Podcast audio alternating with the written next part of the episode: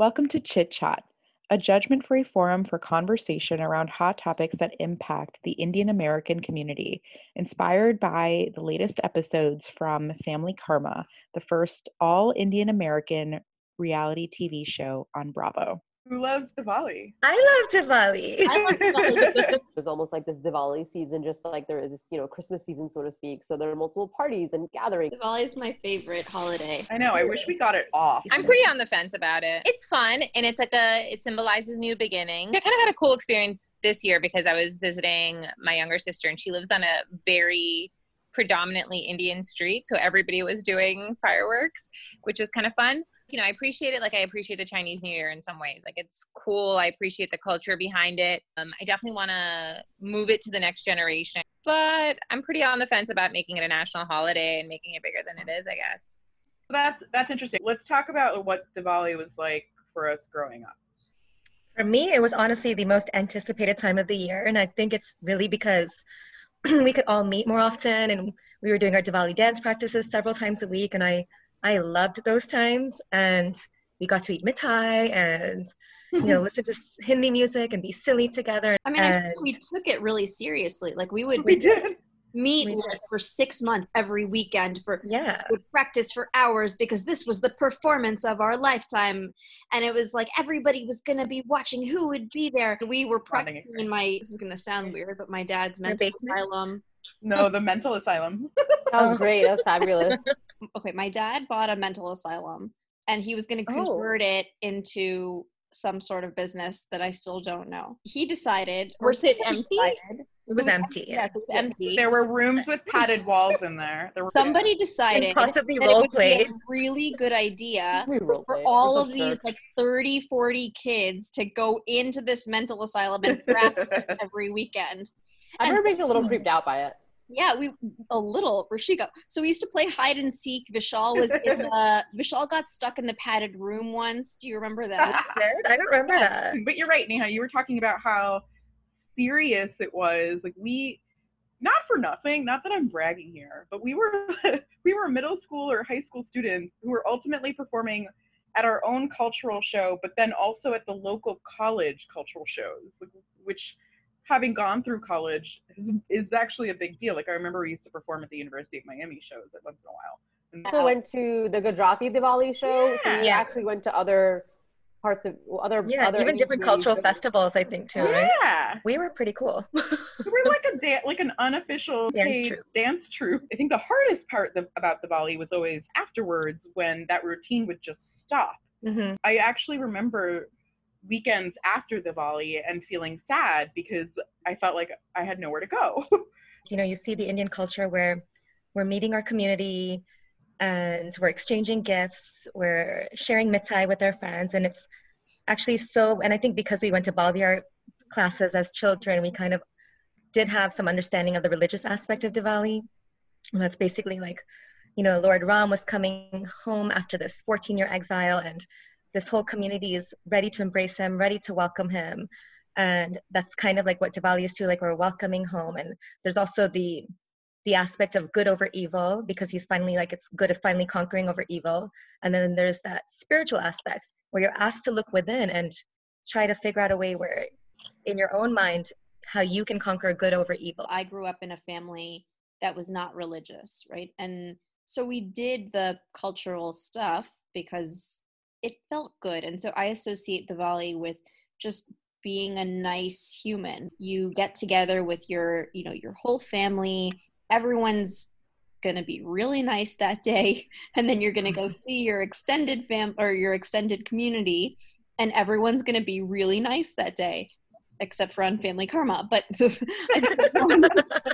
you you gotta be sweet and then you eat sweets and then you buy new clothes and everybody's happy we talked about the expensive rug last time, but it kind of feels like that sometimes with Diwali as well. It's about the new clothes and who has the mithai and being good on this one specific day. And that's where I had like the disconnect, where I, you know, I, I the Diwali and I the puja is meaningful. I did grow up in a relatively religious family and I enjoyed that um, aspect, but then just the you know the being good at your dance and looking good for the aunties the auntie network I, that's kind of the stuff that i feel like sometimes you know, Christmas ends up being about having the tallest Christmas tree and the most gifts Yeah. under the table. Mhm. And Diwali, just like that, can sometimes be um, misconstrued and over commercialized. Goddess Lakshmi is supposed to be about spiritual wealth, and Mhm. so many Indians tend to focus on the material wealth. I even felt that in Hong Kong, you know, like there's this exchange of toll, which is gifts to one Mhm. another on Diwali. It almost felt like a competition at one point. And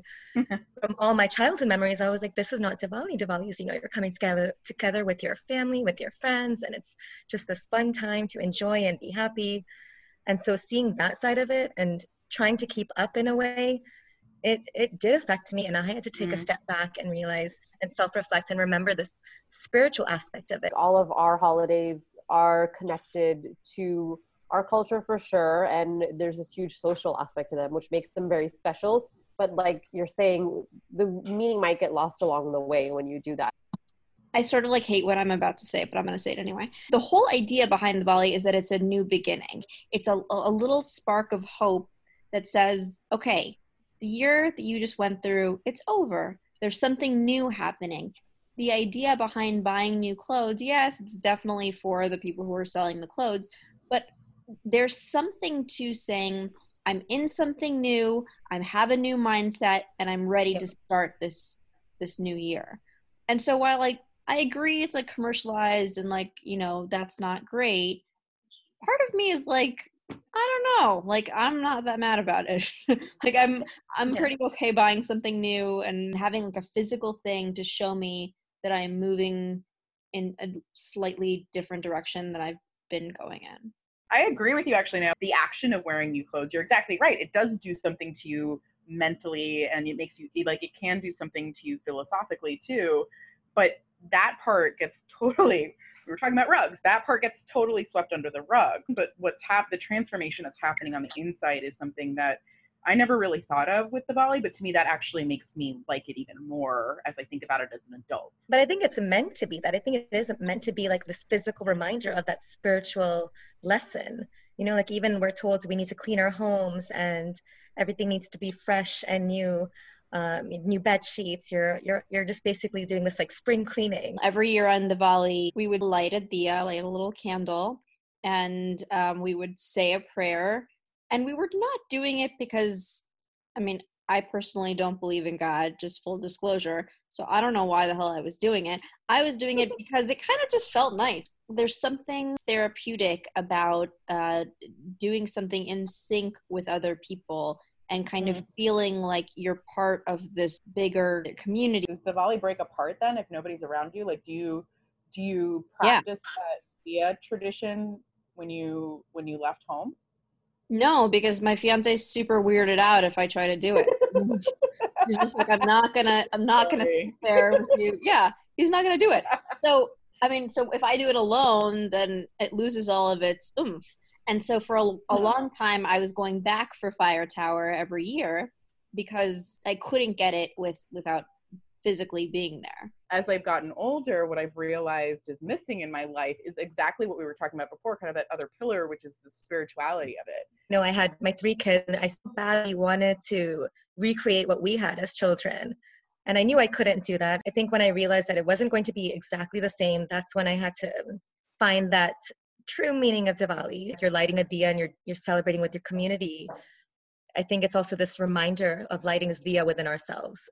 One of the things I've I've kind of come to realize seeing Hinduism somewhat through an outsider's eyes because my husband was not brought up Hindu. He was born in a Muslim family and was raised Muslim and doesn't practice Islam at this point. Um, but seeing how he viewed Hinduism, it was really interesting to me. And what I've kind of realized is that Hinduism, there's not a lot written. It's not like, you know, every Hindu to be a Hindu has to do these five things on mm-hmm. Diwali, and every Hindu has to do, you know, X, Y, and Z. There's no 10 commandments to be Hindu. Like, my parents were like, what's the problem? Like, let's just all light a diya. Nothing about this is religious.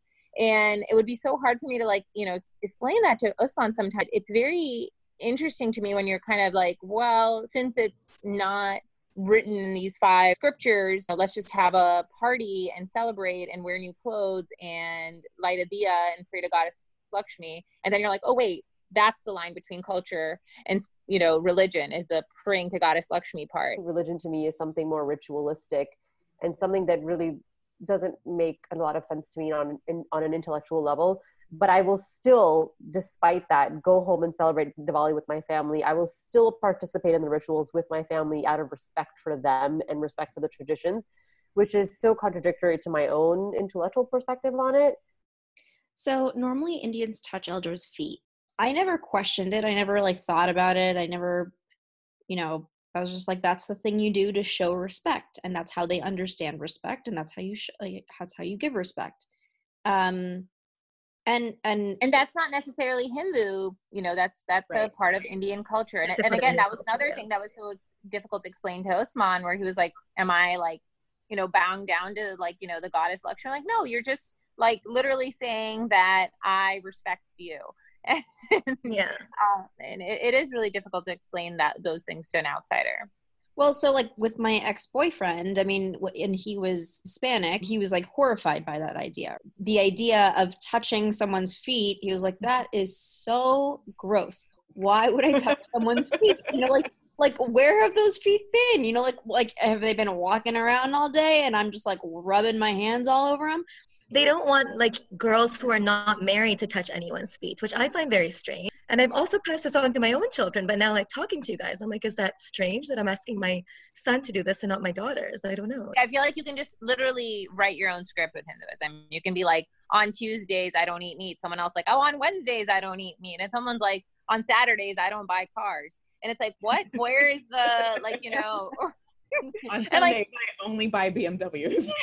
I, it's it's so arbitrary that I've had countless arguments with my parents about like, but why? Sometimes you know the best answer, and I think probably the answer we'll give to our children is because that's what my parents taught me, and I respect them. I'm um, single. I'm not married, and this is a big worry for my mom, as it is for many Indian moms whose daughters aren't married. She spoke to the priest about what I can do to find a partner, and the priest recommended some really to me seemingly random rituals for me to do.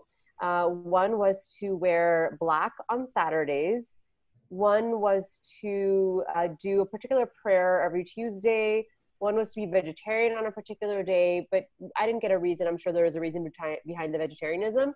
And then my favorite was to eat an apple on Tuesdays that is red and then also donate a red apple to someone. So I had to just say, look, mom, if you I'm not eating a red apple on Tuesday. I'm not doing any of these things. Was the priest Snow White? so my grandmother died a few years ago, and um, we were all in in um, in Adipur in um, in India, and the priest was like, "You you have to be here for seven days, and then you do the prayer on the seventh day and whatnot." uh, my dad had like an emergency for work where he was like, Can I leave on the fifth day but come back on the sixth day?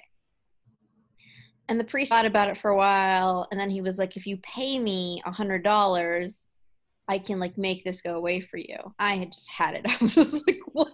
What? I think that's when things get perverted, though. You know, like there yeah. is. I think that's when people start to misunderstand religion, and that's when people you know that's when you lose people because that's not legit that isn't it can't be bullshit so i think neha's story Rituka's story all of that just highlights that like because it's such an older religion it's just more open to abuses like mm-hmm. that. The pundit that married me thought he was like you know a comedian um told me to like you know never give my husband microwave food. You're like you're going off script you're going off script. And then you're just kind of like well there was no script because hinduism just lost that script like years ago or perhaps there never was one. We may connect to Diwali for different reasons. For some it's a spiritual and religious connection and for others it's cultural and affirms our indianness. The lines are blurred between culture religion and spirituality. And as we get older what matters to you may stay the same or change. Thank you so much for tuning in to our latest episode of chit chat. If you have any questions for the Chit Chat crew, have topics you'd like us to discuss, or just want to share your feelings, please feel free to email us at I love chit chat at gmail.com. Don't forget, chat is spelled with two A's. Talk soon.